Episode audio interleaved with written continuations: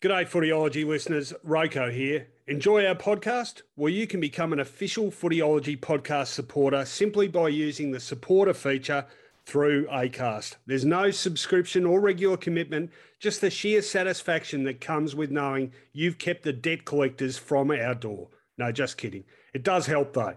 If you want to get started, you just need to follow the support this show link in the show description. Thanks again, and now let's get on with it. Welcome to the Footyology Podcast with Rowan Connolly and Robert Shaw. G'day, everyone. Welcome to the Footyology Podcast. This is the round eight preview edition. Uh, doing it a bit differently today. A uh, few um, issues have cropped up, which one of us, namely me, has had to deal with. So I'm in a different location on different equipment, uh, some logistical difficulties to overcome. But we will get there because this is a footyology podcast. We are always there to bring you the full, most incisive previews and reviews of all the AFL action. We are, of course, as always, proudly brought to you by Palmerbet. And you can get tackle busting benefits all AFL season thanks to Palmerbet. Always remember to gamble responsibly. As I say, a very good uh, morning to my Footyology podcast co-host, Robert Shaw. How you going, Shawrey? I'm good, Ron. Welcome, everybody. And, um, mate, did you just say round eight? Round like, eight. Hasn't it flown?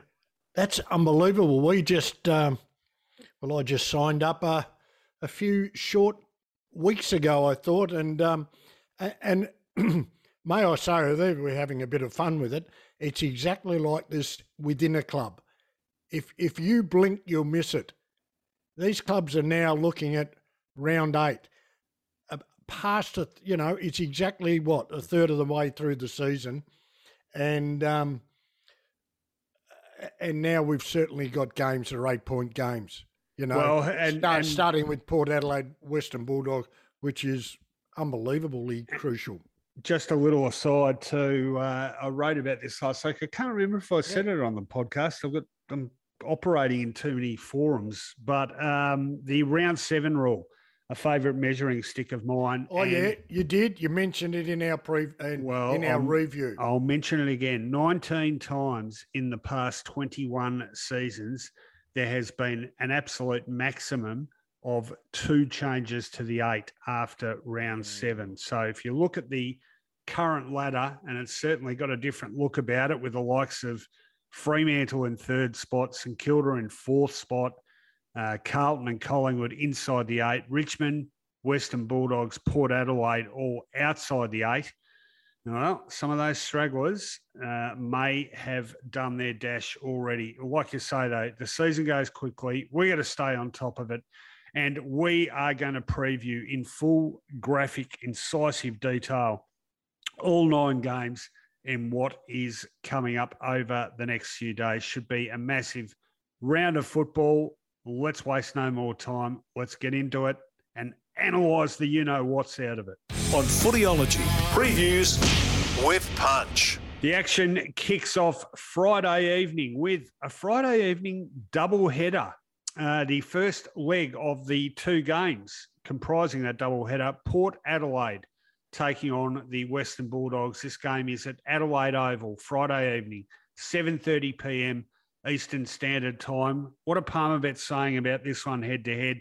Remember, you can always get tackle busting benefits all AFL season thanks to Palmerbet. Remember to gamble responsibly. Well, the betting in this game is as tight as any game in round eight, and it has the visitors, the Bulldogs, fractional favourites paying $1.87 head to head. Port Adelaide at home, but uh, the outsider at home. Only just though, the Power are paying $1.93. Now, these two have had some very interesting clashes, of course. Uh, the last one, high stakes indeed. It was the preliminary final last year, and it was an evening the Power certainly would prefer to forget. The Bulldogs blew them out of the water the scintillating first half of footy. They won by 71 points. But head to head for some time now, these two sides have been pretty even. It's 5 5, the Power and the Bulldogs, over the last seven years since 2015. The other thing to consider here, Shawrey, before I give you a crack, mm. is that the Bulldogs' record at Adelaide Oval is very good. Of course, I mentioned the preliminary final, but that's not the only success they've had there. The Doggies have won four of their last five games at Adelaide Oval. A couple of weeks ago, you'd be looking at this and say, well, they're going to clean up. But they are not playing wonderful footy. Even having disposed of Essendon last week, they weren't overly impressive. And the power, well, they are on the board. They've won their last two games now. Fantastic, uh, gritty, come from behind comeback win in Cairns last week against St Kilda.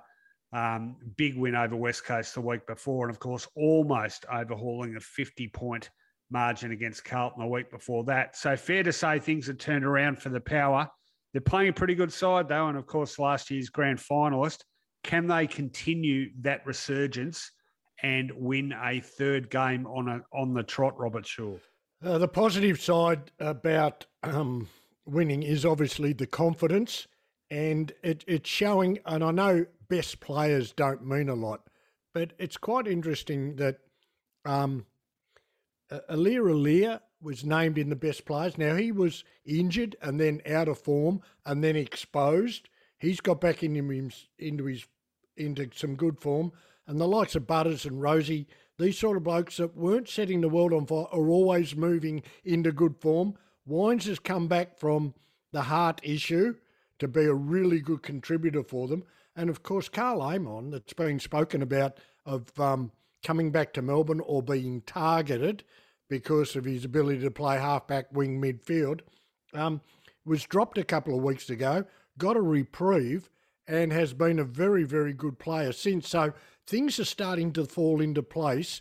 I'm not sure they're going to fall into place quite as much as what their their fans will hope against the Western Bulldogs. So there's some really good signs.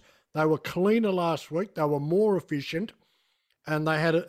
Um, you know, it's really hard to analyse a game where it's 43 to 42, but I can see, Rowan, why this is um, such a very close betting game.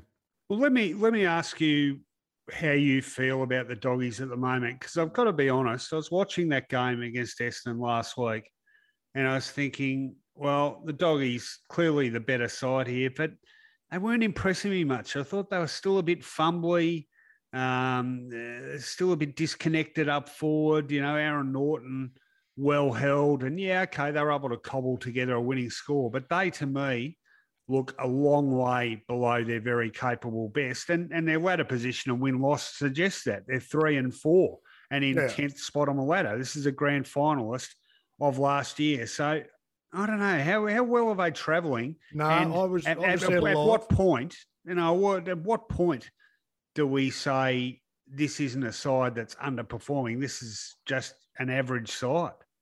Well, they're not an average side, but there were worrying signs last week. You talked about dysfunctional entries into the forward line.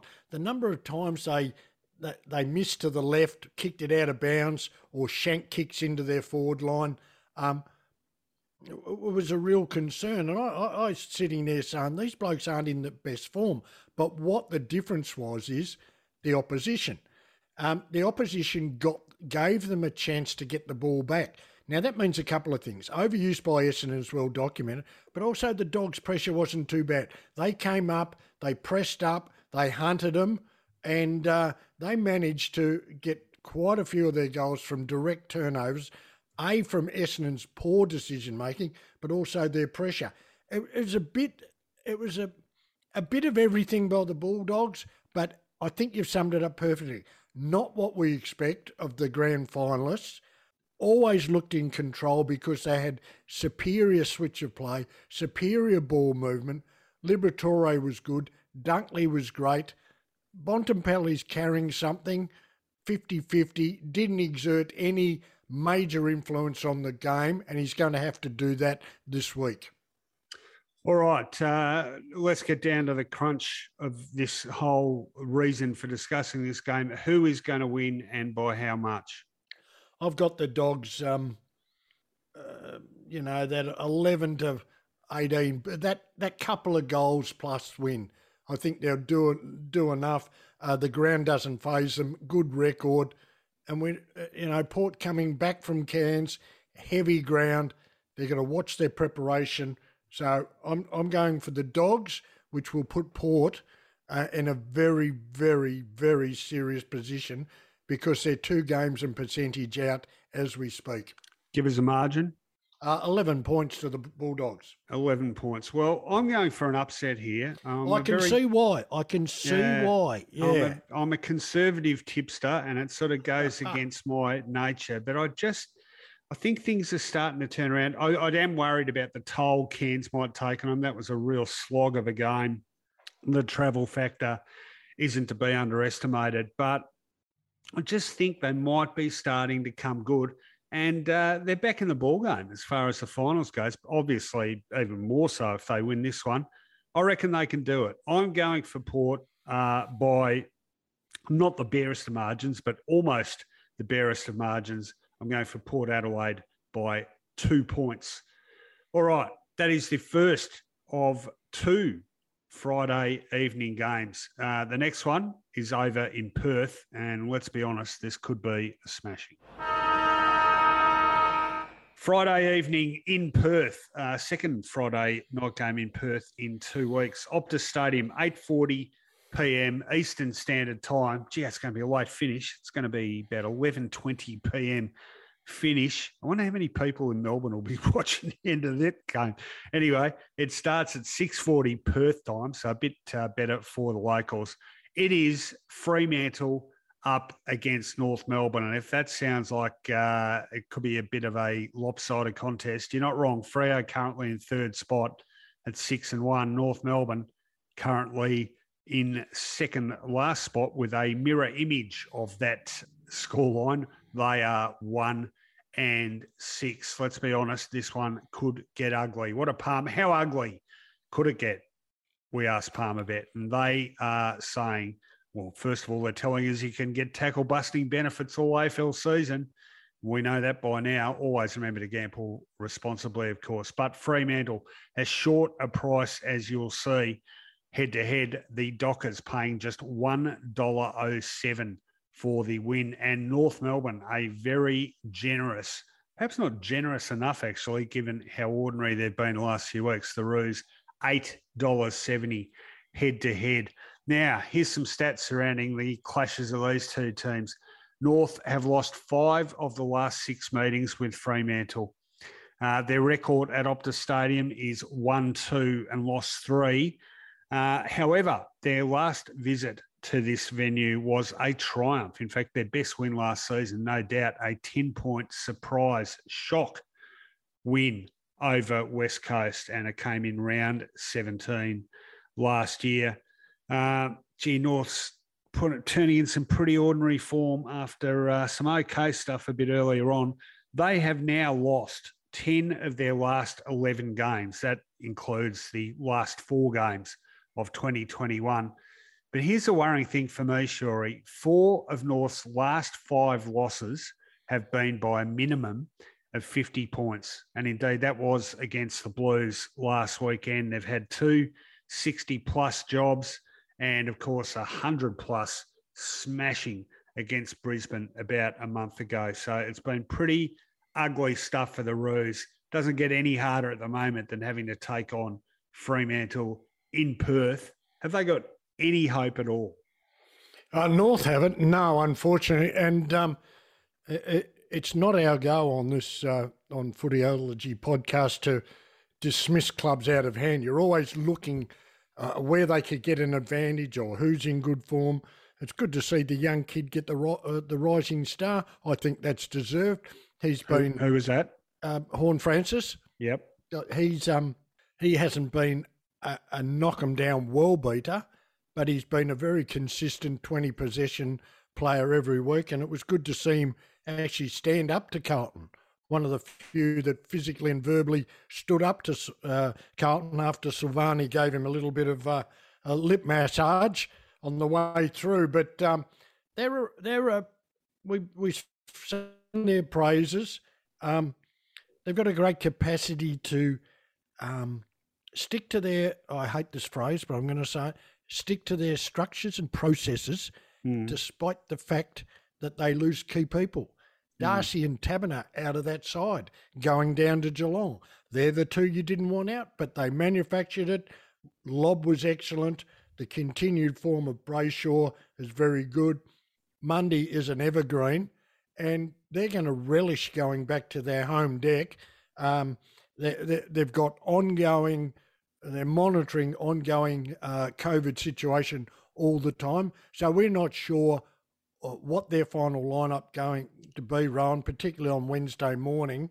Well, Uh, just on that, just quickly yeah. on that, we at this stage, Heath Chapman, Hayden Young, both expected to be available after the health and safety protocols. Uh, usually the way it works in the West is some come in and some go out the other side. yeah, so, well, uh, Uh, there's a just couple, watch the space. a couple of others sort of in that uh, bracket at the moment, I would have include thought so. uh, Connor Blakely and Liam Henry. Uh, Sean Darcy is the other interesting one. He'll be tested. Of course, he was concussed um, the other week. But Joel Hamling, who is a really important player and has a knee injury, um, he's some sort of chance to return as well. So, um, yeah, look, you can't underestimate uh, or overstate just how good a win that was for them down at Geelong last week. As you say, particularly without Darcy and Taberner, and uh, we're just and and no Nat Fyfe all this season. Who would have thought they could be where they are now without Nat Fyfe? Uh, it was only last year we were talking about their over reliance on those uh, those senior veterans such as Fyfe, Mundy, uh, and to a lesser extent Michael Walters. But Walters too really hasn't been much of a factor until the last couple of weeks. So the pluses everywhere for the Dockers. And Oh, uh, yeah, um, Look, this is going to be this is going to be an. app- Let's not waste any more time on this. This is going to no, be no, I just want to give a, belting. uh, you know, North will get McKay back into the full back position, Yeah, um, uh, uh, uh, which will help them. And Aidan Corr comes back into the side, so there's a bit of stiffness going back into that defence. But on the other hand, talk about defence, the form of Griffin Logue and um, Alex Pearce, the Tasmanian, have been absolutely outstanding. So, yeah, I, uh, this is a this is a hard, easy one, Rowan. If that would, if you know what I mean. I think I know what you mean. Yeah. Um, I, i.e., you think uh, it's hard because there's not a lot to talk about No, because there's we not a know lot what's to- we know what's going to happen. Well, we think so. I can't see them playing the ground well. I, I, I don't think they've got the ammo. Fremantle's backline, their rebound. If Noble's team are having trouble maintaining pressure and and, and forcing turnover, they're not going to be able to do it against these blokes, Rowan. So um, my tip will be Fremantle by 65 points. Yeah, we're in the same ballpark. I was just thinking, what margin will I go with as you were deliberating? And I'm going Fremantle by 60 points, which is in keeping with the sort of defeats they've been suffering over the last month. Let's hope the Roos can become a bit more competitive the longer this season goes. All right, that is Friday night, a double header on Friday evening. Uh, but some great games on Saturday, and none of them as appealing as this first one on Saturday afternoon. Well, Shawrey, I'm sure our audience knows uh, we're, we're a couple of crusty old buggers. We're, we're traditionalists. We like the uh, the old fashioned things in footy. And this game, uh, how good does it get? It's Saturday afternoon. It's 1.45 p.m. It's at the MCG, and it's the battle of Hoddle Street slash Punt Road between the Tigers and the Magpies. Yes, Richmond taking on Collingwood. What can you call it? A rematch of the 1980 grand final? Or, uh, well, no, Pies wouldn't like that, but uh, let's turn that around. A rematch of the famous 2018 preliminary final when the Pies No, no. prevailed. They're great rivals. Uh, let's hope we get suitably, suitably balmy autumn Saturday afternoon weather. Uh, this should be an absolute corker in front of a huge crowd. What are Palmer Bet saying about this one? Well, you can get tackle busting benefits all AFL season thanks to Palmer Bet. Always remember to gamble responsibly. Uh, they have Richmond, a pretty healthy favourite. The Tigers paying $1.52, Collingwood head to head paying $2.55. However, Robert, I have a very interesting stat on this. Now, I know Collingwood haven't been terrible over the last few years, but Richmond's been better. What do you reckon their head to head record is over the last few meetings? Well, I'll tell you, Richmond have won only one of the last five games against Collingwood. They lost last year. They drew in 2020. Remember uh, round two in front of zero people at the MCG. They lost to the Pies in round two of 2019 when they were a fantastic team. And of course, as I mentioned, the infamous, for a Richmond perspective, 2018 preliminary final loss. So um, the Pies have only lost to the Tigers once in the last five meetings and uh, going along pretty well, the Pies. Pretty encouraging um, start to their uh, the tenure of new coach Craig McRae. Good win against the Bombers on Anzac Day, and another good win uh, against Gold Coast at the G last Sunday. Richmond, though, Richmond getting players back. The Stars starting to return. Dustin Martin, well, we're recording this on Wednesday morning, but Dusty still a very big chance to come back this week. Kane Lambert came back last week. He was terrific. Uh, starting to come together for the Tigers, and I think those Palmer bet odds might reflect that. Rob, how do you see this one? Mate, I agree with you, but um, mate, this is the biggest game since the 1973 preliminary final. Oh, but we're an wasn't ins- that a corker? Where, where an inspired Graham Jerk, Jerker Jenkin had Collingwood 10-7, leading the Tigers 4-7. And who came onto the ground to lift the Tigers? Royce Hart off the well, bench. I, people are saying, why is he going back 50 years? Because you're going to get exactly the same thing. The pace of Collingwood and the run will really worry the Tigers. But there's a bloke going to come onto the ground halfway through the second quarter. He's going to be rotated on, and that's going to be Dustin Martin. And he's going to turn this game courtesy of, firstly, the dominance of Toby Nankervis against the young up and coming uh, uh, Darcy Cameron. Sorry, Cameron, who stepped up last week and kicked a couple of goals. I think uh, the, man you're talk, you know, the man you're talking about there is his Cameron's ruck partner last week, Aiden Begg, who made his Sorry, debut. I, I was getting Cameron Begg. I thought his name was Cameron Begg. Well, we can we can come up with a hybrid. Why not? Yeah, no, no problem. Um, Lynch into form. Um, you say sometimes easy kills. What do you get out of them?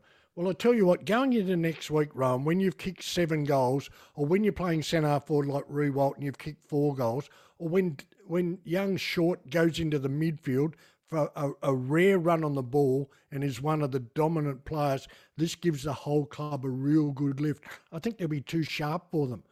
Vlastuin back into the back line. Oh, they've got to look at Tarrant he was managed. They managed a few last week, rested a few. So they could have some significant ins coming in this side. And while I've got a lot of respect for Collingwood's year and how they're developing under McRae, um, I, I, think the Tigers have turned the corner. Yeah, I reckon they have too. And I reckon that's a really good point about just uh, running into a bit of form and confidence, particularly up that uh, forward 50 where um, Tom Lynch and Jack Riewoldt uh, put together, what was it, 11 goals yeah. between them. Now, the worry here for the Pies is going to be who shuts them both down. Now, to that end, gee, uh, I would have thought the fitness or otherwise of key defender Jordan Roughead is abs- absolutely critical to the Pies. Uh, he's had uh, issues uh, injury issues for a while now. He needs to play, I reckon, if they are to have a bit of a chance. The injury, this is the thing about the Pies, as good as they've been, you th- suspect that it won't take more than a few injuries to make them a significantly lesser proposition. Now, they've already lost Jamie Elliott, they've withstood that. Losing Brodie Grundy, uh, great test for Cameron and Begg up against uh, Toby Nankervis and Ivan Soldo potentially. Uh, but uh, Grundy out for 12 weeks, that could really come home to bite. Nathan Kreuger, of course, uh, is a bit rawer and not as much expected of him, but uh, his absence from the forward setup could be an issue as well. Just every one of those injuries coming back to bite Collingwood in some way, shape, or form. And their opponent, well, it's the exact opposite scenario, isn't it? Lambert's come back.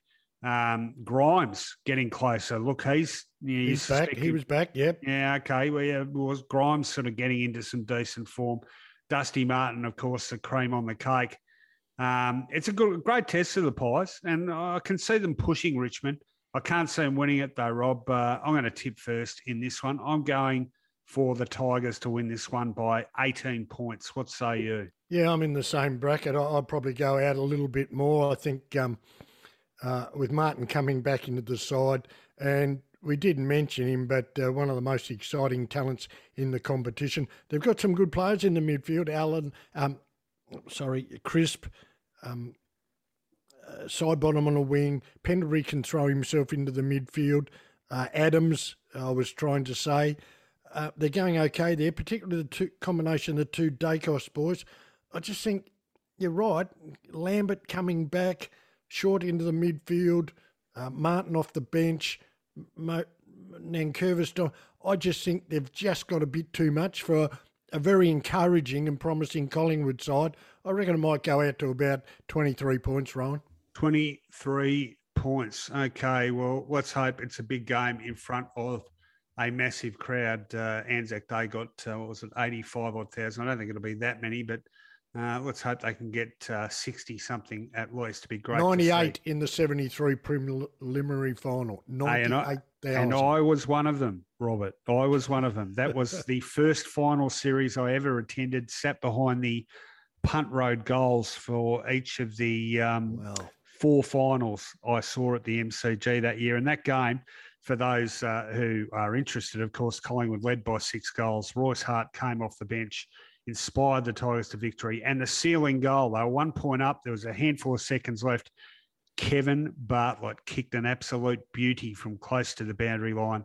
Tigers got up by seven points and, of course, famously went on and won against Carlton the following week, getting revenge for 1972 in one of the toughest grand finals of all time. But we digress, as we're prone to do when it comes. We, to prone to do when we when we go down history's uh, glittering path, Rowan. Memory lane. Yeah. Uh, all right, so that is the first of the Saturday games. There is at exactly the same start time though, 1:45 p.m. Another game going on, and that one is in Sydney. 1:45 p.m. at the SCG. See Sydney taking on Gold Coast. Palmer bet odds you can get tackle busting benefits all AFL season thanks to Palmerbet. Always remember to gamble responsibly. The Swans, as you'd expect, pretty warm favourites here. Sydney paying $1.20 head to head. Gold Coast paying $4.60.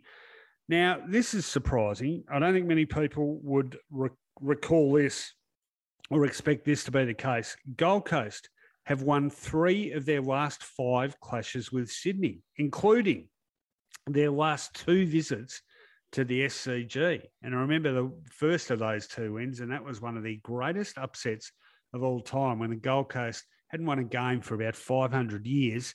And Sydney were going all right, and the Suns beat them. The other reason I remember it is they were wearing those hideous away jumpers that look like a packet of Omo washing powder or something. Got to do something about that away strip. Anyway, I digress. Um, Sydney Gold Coast, the Swans, warm favourites. Uh, disappointing last week against Brisbane. I think um, as excited as we are by the Swans, there's a bit of a wake up call uh, as to the amount of work still needing to be done. Look, Gold Coast weren't terrible against Collingwood, but that was a game they did win last year, and Collingwood, uh, aside regenerating. It was a good opportunity for the Suns to make a statement, and they weren't able to do so. Uh, can they make a statement here against Sydney? One would suspect not, but how do you see this one, Rob? No, I don't think they can. I, I, I, I look, you were fractionally hard on the Swans. Um, you and I are sort of wavering a bit. Well, I'm not wavering. I think uh, Brisbane will play in the grand final and have a very, very good opportunity of winning the premiership. You haven't got them that high. I thought that was an outstanding win. Um, made even more important, more uh, outstanding on the back that they had a centre half forward kick six goals against them, which, mind you, Rowan is a worry themselves. But they haven't got King the Gold Coast, so they're not going to run up against a Lance Franklin. Um, uh, a wake up call, yeah, they're going to get a wake up call. They uh, they would have taken lessons from that, and unfortunately, I feel that the Gold Coast are going to be on the receiving end of a pretty significant response.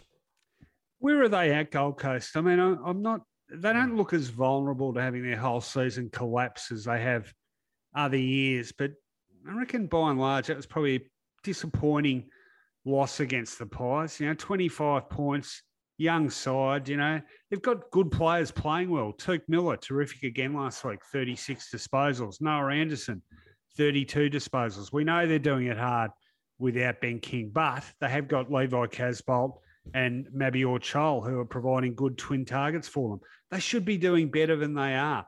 Uh, and I've got a feeling the Swans are going to hit back pretty hard after coming up short against uh, Brisbane. Do you think this might be a bit of a building, or do you think the Suns can? Not a building, but I, I, you know, they've got young Collins at fullback who's going well. You actually summed it up. They are a very, very uh, confusing side.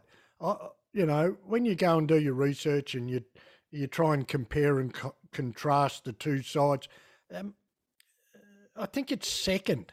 Like you, don't, you can't comprehend that the Gold Coast go inside fifty more than 16, uh, 15 other teams, Rowan. Is that right? And, and yeah, what, well. yeah, what is they're, they're second on inside fifties. Their, their clearance work is good. You mentioned some of their individual players, and and so technically, I think you're right that a four goal comfortable loss, 25 points by Collingwood, um, was disappointing. Um, they're steadier, they're s- solider, they don't fall apart like previous years. I think they've got some resilience there.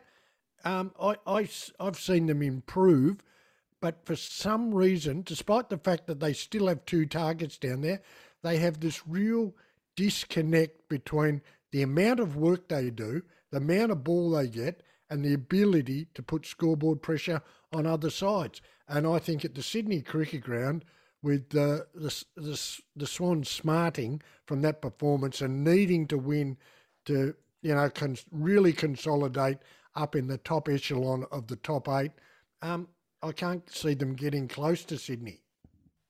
So uh, margin. Oh, sorry, I've got uh, 39 points.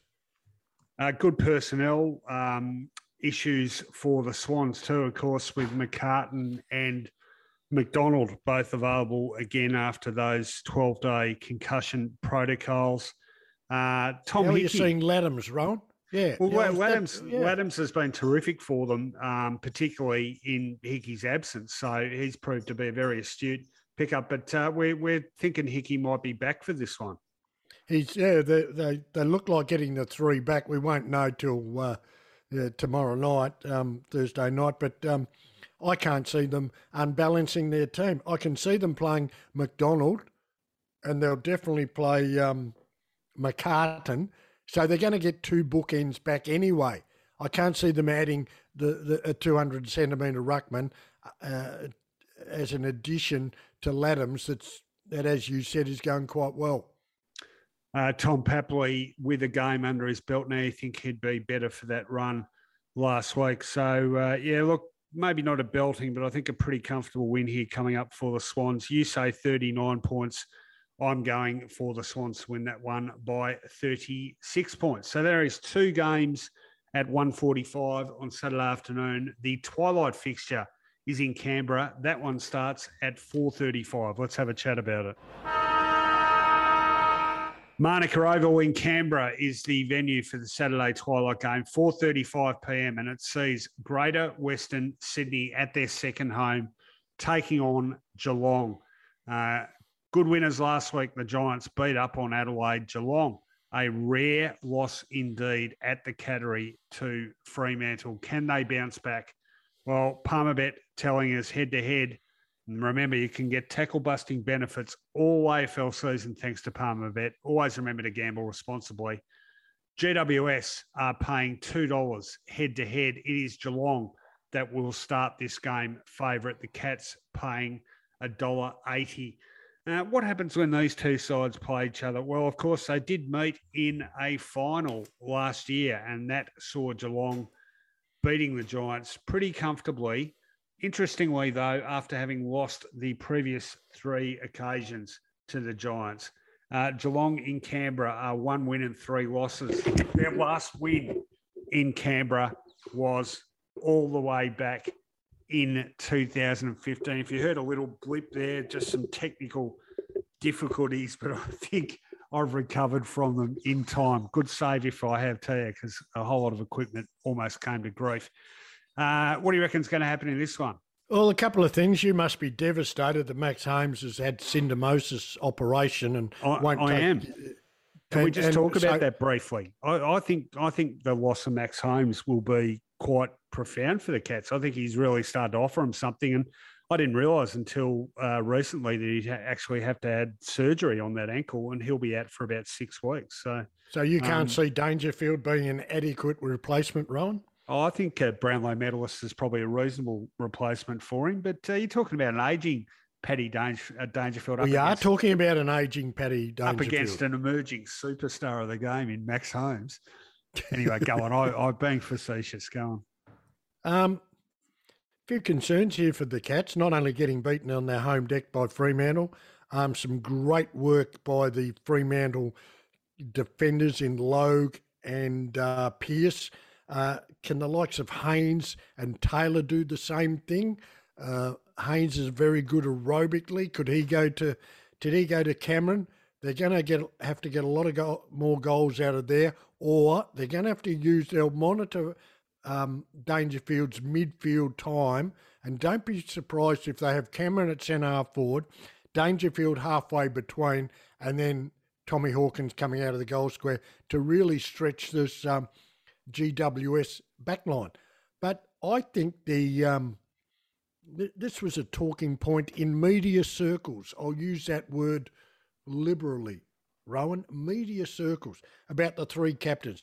You would have to say that even though Toby Greene's been out a while, he's back into form. He was a dominant player last week. Kelly's been great, but the good story's been Coniglio, who was relegated a couple of times to a midfielder in the NEFL, the captain. So to get those three back and um, to get Toby Greene into that side, to get Whitfield into a different role, I think they're going to create real problems. But they have to do one thing. They're going and and Leon Cameron's a tagger. He'll use that Lockie Ash to do some tagging, but he's uh, but watch what he does to um, Tom Stewart. I'm pretty sure they're going to allocate a defensive forward to Tom Stewart if they can cut him out and um, have a really good game at ground level. Um, they're going to go quite well. Well, interesting. Uh, last week he had what was it, forty or forty-one disposals, And they Uh, lost. yeah, well, Fremantle sort of allowed him to rack up those touches. I think Cam Guthrie had thirty-five too, but they defended so well that uh, even allowing a, a dangerous playmaker like uh, Stewart to have that much footy didn't amount to much. This is the thing about Geelong; they get on a roll and they can they can produce these bursts of devastating football, but they're fewer and further between. And for the bulk of it, they're a pretty solid team that sort of I don't know, seems to motor along in third gear. Oh, I don't mean undersell themselves, but I don't, I'm not sure they have much explosiveness about them these days. Now, is that enough to deal with GWS? I reckon it is. Is it enough to deal with the absolute best sides in the competition like Melbourne or even Brisbane these days? I'm not sure it is. So I, I can see them handling the Giants in this case but uh, I wouldn't be taking a win over the Giants as necessarily an indicator that you're an emerging uh, flag force in 2022. Uh, I'm going to go for the yeah. Go on. No, no, you're right. I was just, I was just yeah, Holmes, Kolodjashnij, actually Buse, De Koning. Yeah. Um, yeah. Holmes is interesting, isn't he? Yeah, to be in, we're talking about him in in, in such a, such a way that he's a key player. Uh, are they playing enough? Is it a myth they're playing young players? Okay, they've got. Last week they had Higgins, they had Zach Tuohy, they had Parfitt in the side, they had Dempsey. Close was playing. Stengle's a young player. Yeah, it looks like it. O'Connor, Myers. It's not a bad balance. I, I think, Conning, of course. I, I think they're it's doing. Not it's not. Balance. It's not just about youth though. It's about pace. It's about zip, and and and that's what Holmes gives them. He gives them. He's a great endurance yeah. runner, but he gives them pace as well.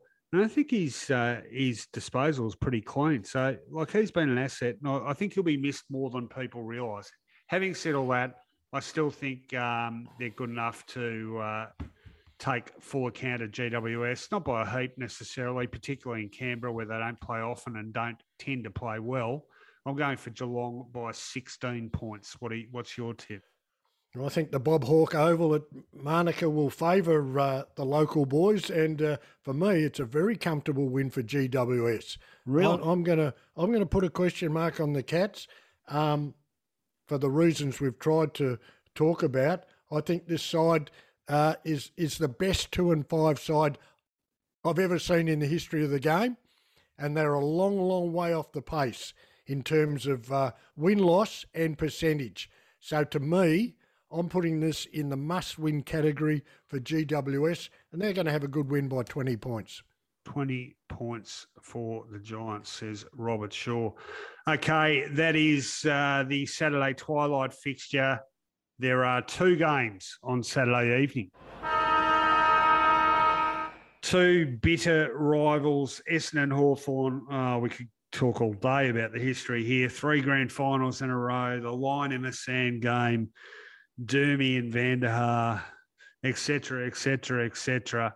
Well, things have changed a fair bit for both these clubs in recent times, uh, both been in better places. However, uh, you'd argue the Hawks starting to turn things around yet again. What a magnificent club they've been over the journey. This game is at 7.25 p.m. Marvel Stadium, Saturday evening.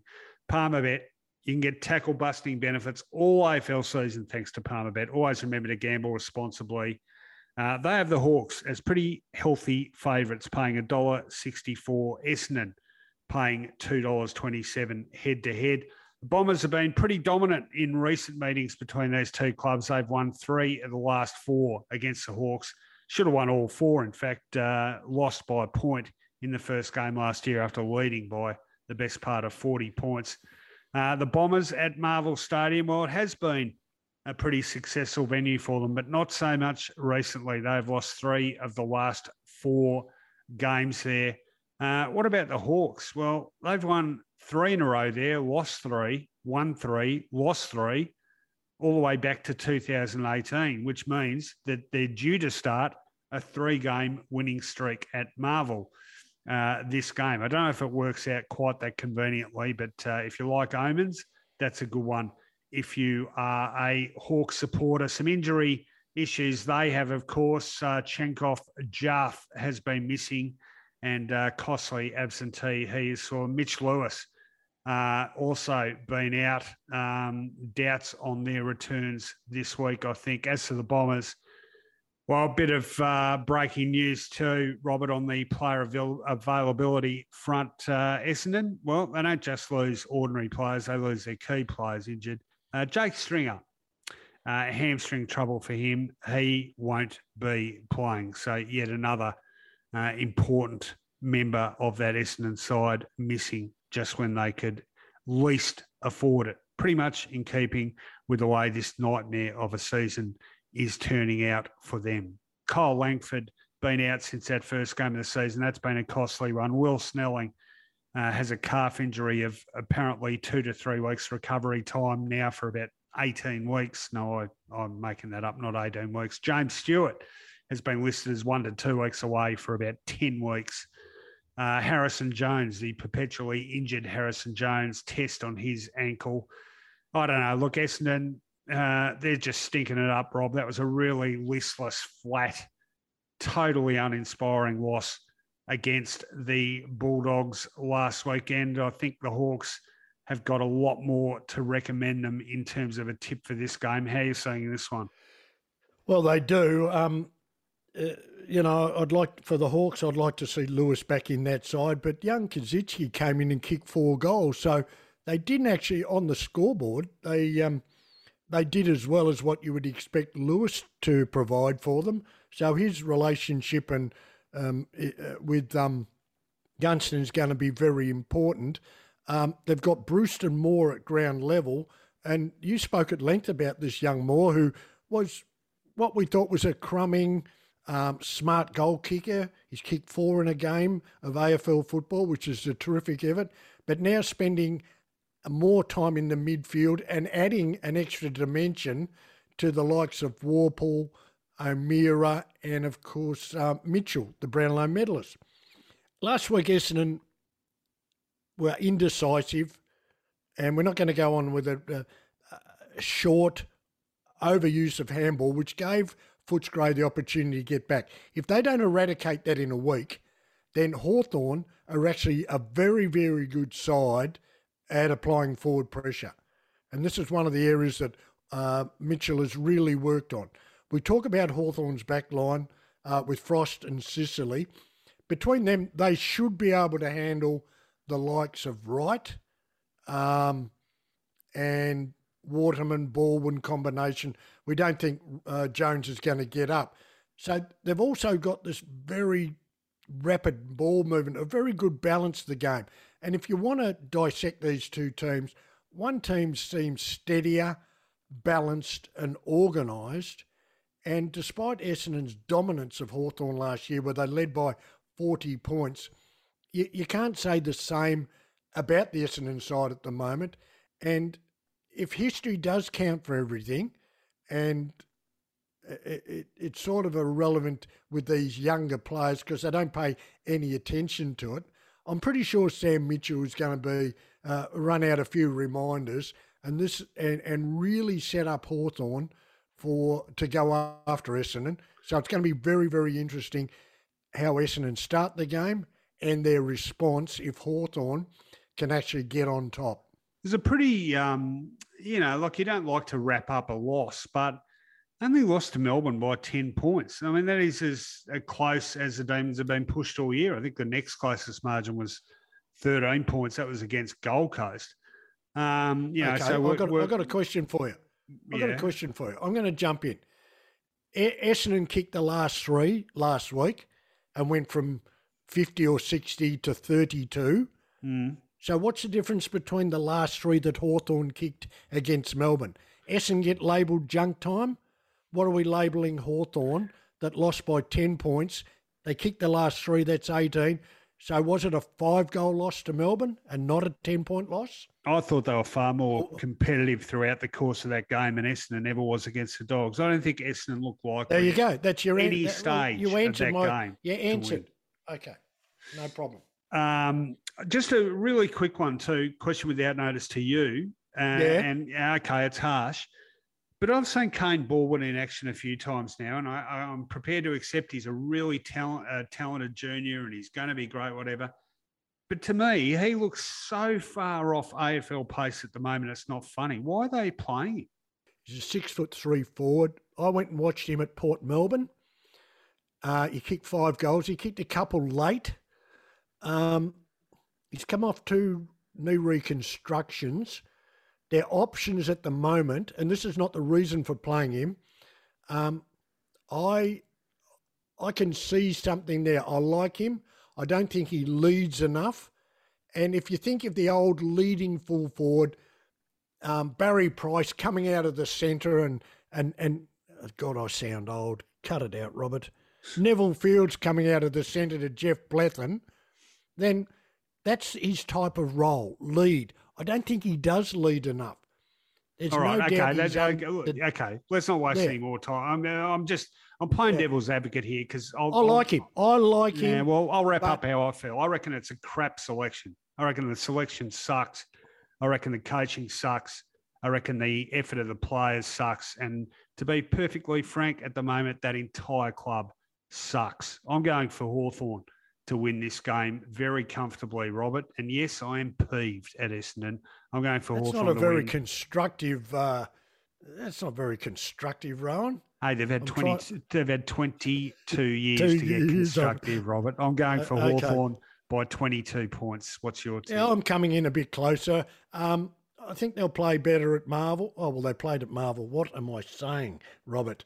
Um, let, let's just stick around the same margin. A comfortable 22 point win to Hawthorn on on just balance and evenness. And I think also a key word hunger. I think they're going they're going after this eighth spot on the ladder. They're going to have a go at it. All right, we both agree. Hawthorn to win by 22 points. That is the first. Well, actually, not the first. They're both on at the same time. There are two games on Saturday nights. That is one of them. And the other one, gee, however ugly Essendon Hawthorn gets, I don't reckon it's going to be as ugly as this one might get. 7.25 p.m. at the Gabba sees Brisbane taking on West Coast. Ooh, this is real avert your eyes stuff, I suspect. Palmerbet odds, how do they see it? Well, wait till you hear these prices head to head where you can get tackle busting benefits all AFL season thanks to Palmerbet. Always remember to gamble responsibly. Head to head this game, Brisbane is paying the princely sum of $1 and two cents. Oh no. West Coast.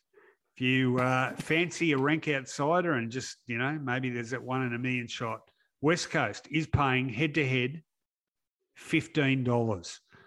That's as Is that long- all? Well, it's as long a price as I can remember in footy for some time.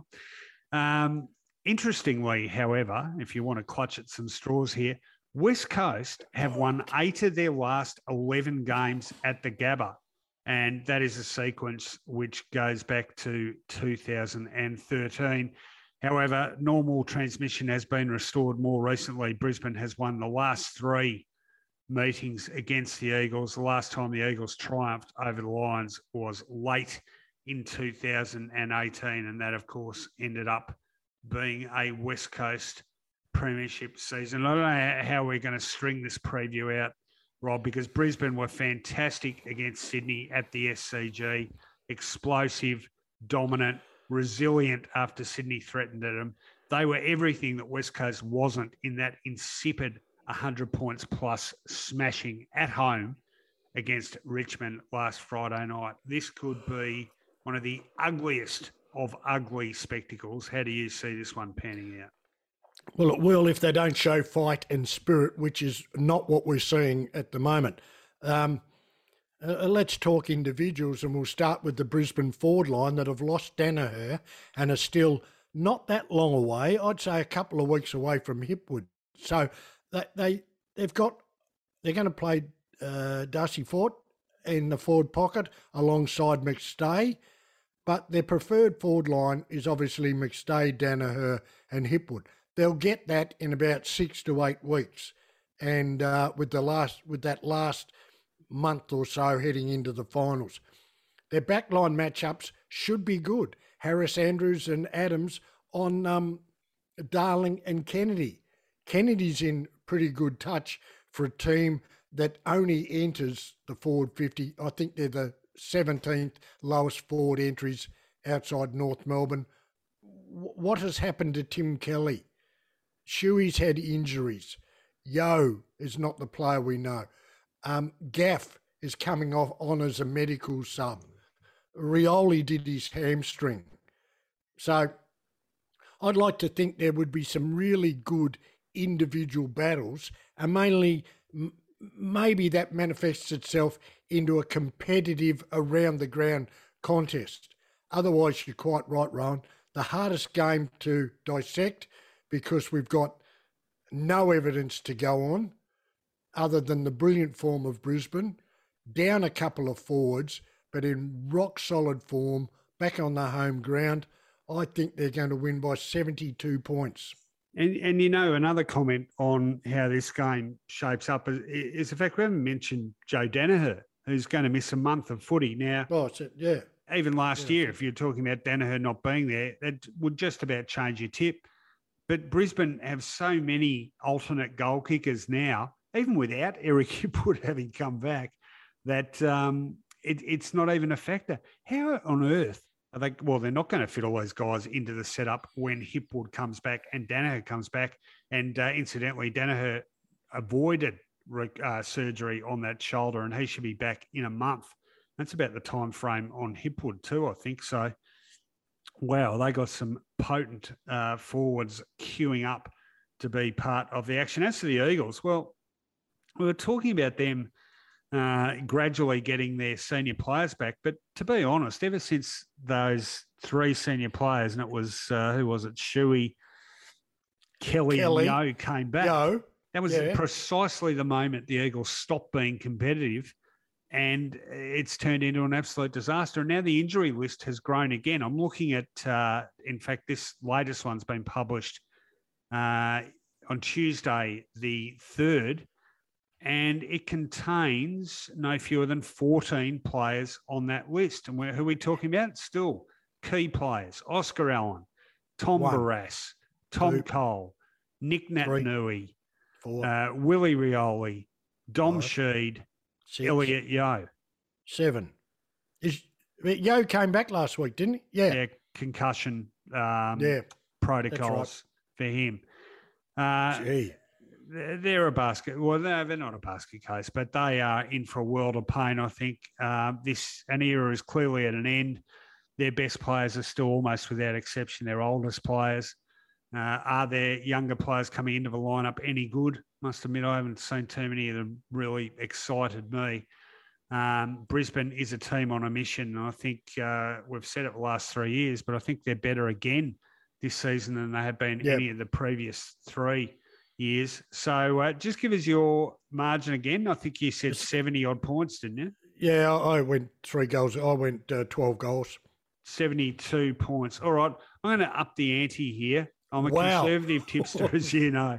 I am going to go for Brisbane to win this one by 88 points.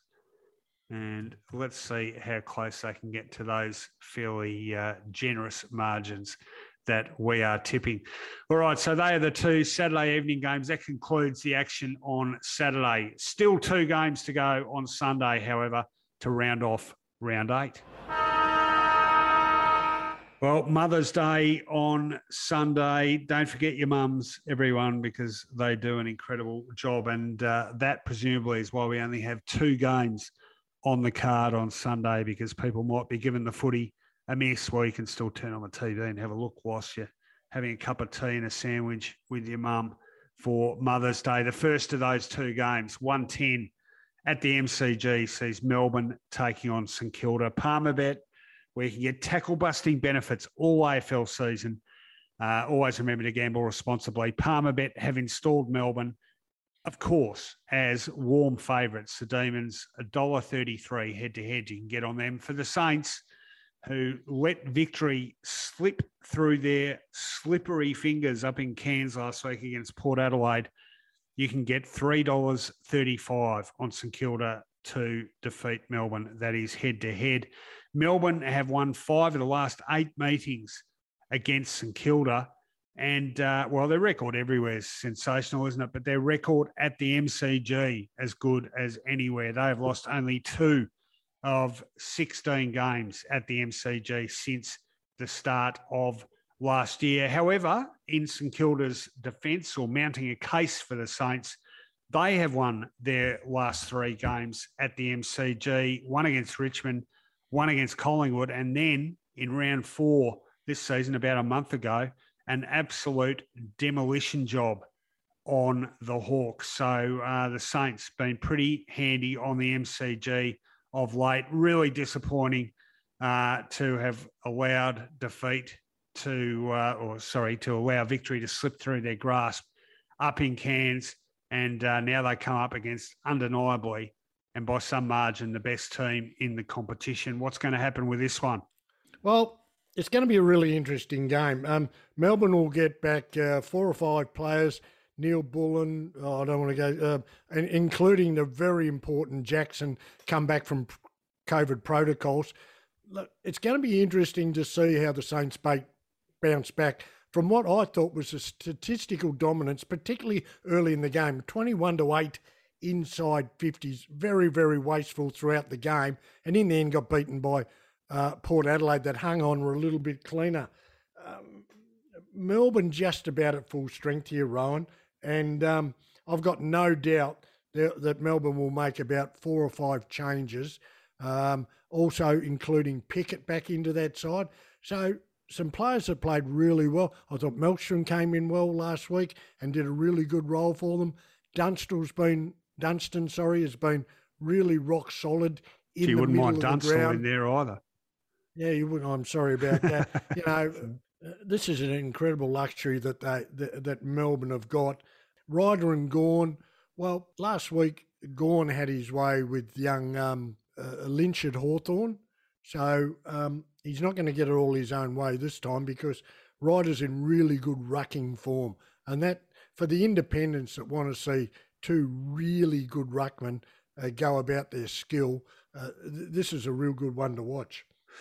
Uh, yeah, look, I, I, I, think they've probably got the Saints measure. I, just wonder how much that whole Cairns experience will take out of them. You know, I was I actually wrote uh, or did a video to this effect the other day, but uh, not just the game and not just the humidity and not just the travel, but they spend a good half a week up there doing clinics, you know, being out of their normal routine and their normal environment. Um, and that was after playing Canberra the week before. So they haven't been home for a while. They've been in unfamiliar surrounds. They, they haven't had a, a set sort of routine happening. They've lost. Uh, I don't know. I just wonder if that cold can selling home games thing might really come back to bite them, as indeed it did last year when they sold a home game lost against Adelaide and ended up missing out on the uh, final eight by, you guessed it, one game. So, Rowan, uh, if that happens again, um, the natives are going to get extremely riff. We, we know why they do it. We know that St Kilda has got one of the uh, the biggest debts that they're trying to manage. They put a lot of resources into uh, the uh, the upgrading of the old Moorabbin to what is now first class, but all that costs money and um, they're going to find a way to retrieve that. And one of the ways is to go to Cairns. But as you said, if you're going to keep and and Rowan, it can happen again. They look mm. like they're going to have a good side, but it's quite conceivable this side will um or could miss the eight by one game again, given their form and given the competition of sides around them. And wow. and well, what a talking point about uh, around the membership table that would be. Certainly will be. They'll be uh, counting the wins home uh, in a high state of anxiety for the rest of this season, you'd suggest. Uh, I'm tipping Melbourne. Of course, I'm tipping Melbourne. How do you tip against Melbourne these days? They are red hot. Even when they're in uh, cruise control, they're red hot. I, I just think the May the May Lever combination up against Membrey and King. Uh, there's a lot of highlights around here, and also the capacity of Jayden Hunt to control Higgins. They go back a long way from their school days, Caulfield Grammar, Brighton Grammar. So um, one half back, one small forward, Gresham. They've they've got a few annoying, not annoying. They're very good players. Um, their smalls are going to be critical, St Kilda, in in having a big say at this game because May is going to have to pay close attention to King. Lever with Membrey. Um, and, and it's going to bring these smalls into play. All right, give us a tip and a margin, please. Uh, Melbourne, 19 points. Okay, I'm going for Melbourne by 20 points. So again, we're thinking fairly similarly on that one. One game left in round eight to wrap it all up. That is Carlton taking on Adelaide Marvel Stadium. Let's chat about that one. Round eight wraps up Sunday twilight, 4:40 p.m. Marvel Stadium is Carlton taking on Adelaide. Palmerbet, where you can get tackle busting benefits all AFL season. Always remember to gamble responsibly. They have the Blues, pretty warm favourites, paying $1.35. Adelaide paying $3.23 head to head. Uh, haven't played a lot, these two sides. In fact, they've only played each other once each season. Over the last three years, and the scoreline is Carlton 2, Adelaide 1. And the Crows haven't been great at Marvel Stadium recently either. They've won one and lost three. However, it should be said, one of those losses to Essendon by under a kick a few weeks back. Carlton doing it nicely at the moment, um, even first half against North Melbourne, but then really got the business done in that second half. Uh, they're starting to look better on the injury front. Marc Pittonet is a loss. This is true. Big loss. He is a big loss, but they have good players in form, particularly in the front end of the park. A couple of guys going pretty well uh, in the other end as well. Adam Saad, uh, a really good player for them in that result against North Melbourne. Uh, Adelaide, they've been good, but came back to earth with a thud against the Giants last week, Rob. But looked sort of smacked a little bit of a side that might have got a little bit ahead of itself after a few good wins. They wouldn't want to take that attitude into this game, or they will get a smacking. What do you think is going to happen? Well, yeah, it, it, might rock them, and they've obviously um, uh, lose Brodie Smith after that uh, spectacular mark that didn't even make the highlights reel of the top ten marks of the of the week. But that's another story.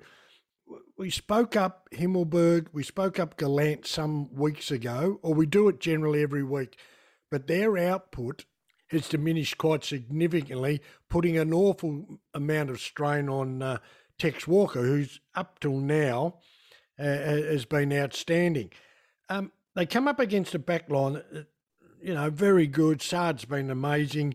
Um, but McGovern's injured, Jones left, now McDonald's got injured. So the Blues are really, really stretched at the moment for, for, for, um, for key defenders. So it gives a window. There's no doubt there is a window. Um, if the two young kids fire and Rachele at ground level uh, give them good support. So it comes down to midfield, and of course, the, this amazing depth now of Carlton in the midfield. Um, Hewett was an injury. Uh, hopefully, we'll have to wait and see if he comes back into the side. But with Shearer, um, Kennedy, Walsh, Cripps, etc., in that midfield, kicking in kicking as long as they're kicking efficiently into a forward line of um, Curnow and McKay, it's going to put a lot of pressure on Carlton. They've got reasonable uh, depth now, the Blues, haven't they? Just having a look at their injury status at the moment, and yeah. uh, a number of players, in fact, 12 players on their injury list at the moment, quite a few guys uh, to be confirmed or tested. So the potential for several changes. They'd want to be careful about rushing too many guys who've been injured back at the mm. one time, though. Other clubs certainly paying a penalty on that score in terms of the, uh, the bottom falling out of performance. I think they'd rush Hewett back.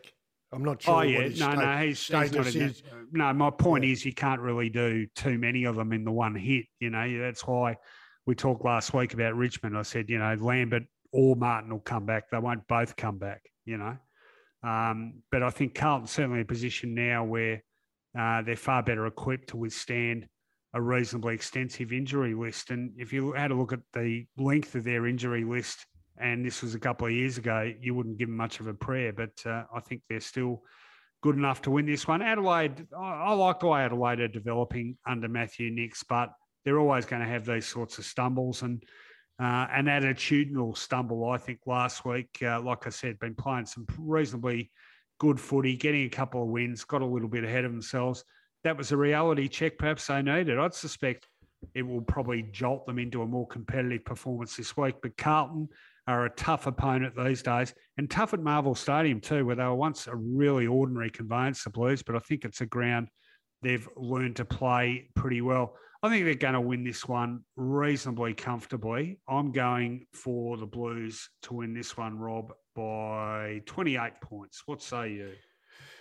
They're sitting two games and um, not the greatest percentage. They're two games in the um, in in the eight, Carlton. So, um, you know, as, as as we spoke about, as we boringly spoke about, because we speak, we say it because of the significance of rounds you, you start getting to round eight and you can put a gap of two games even three games and a percentage, that's really hard to reel in.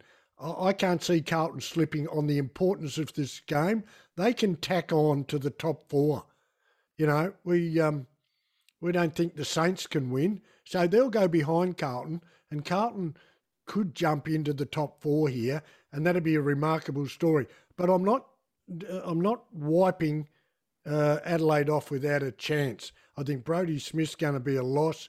They've uh, they've got to jerk themselves into gear because, as you said, they've played some reasonably good football, but they must get output from Himmelberg and Gallant. If Gallant, I think he might be under the pump a little bit for a spot in the side. I hope not, but they've got to work as a team in that forward line. Four pronged attack with young Rachele gives them the best chance. If they rely on Tex all the time, I think um, I think the uh, Blues are going to get them by. What did you say? What 28 you... points for me. No, yeah, I'll, I'll, bring it inside 20. I'll go for 19. 19 points, says Robert Shaw.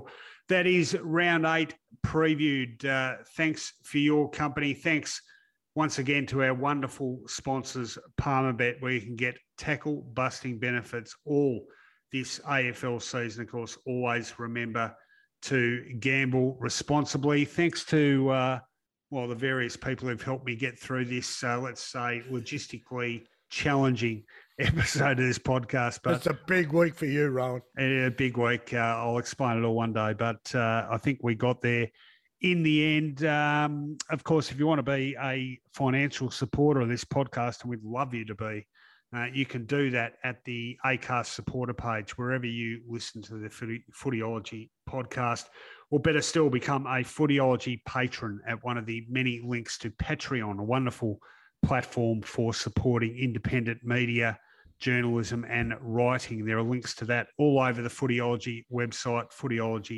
footyology.com.au, of course, where you'll read the finest, not only football analysis, but a lot of quality writings on life on love, on loss, on politics, on the arts, on music, on entertainment.